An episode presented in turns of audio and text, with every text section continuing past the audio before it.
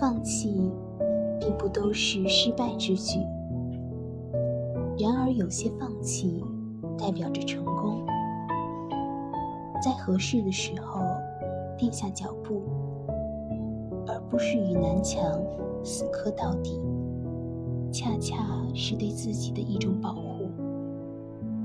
真正的顺其自然，其实是竭尽所能之后的不再强求，而非两手一摊的不作为。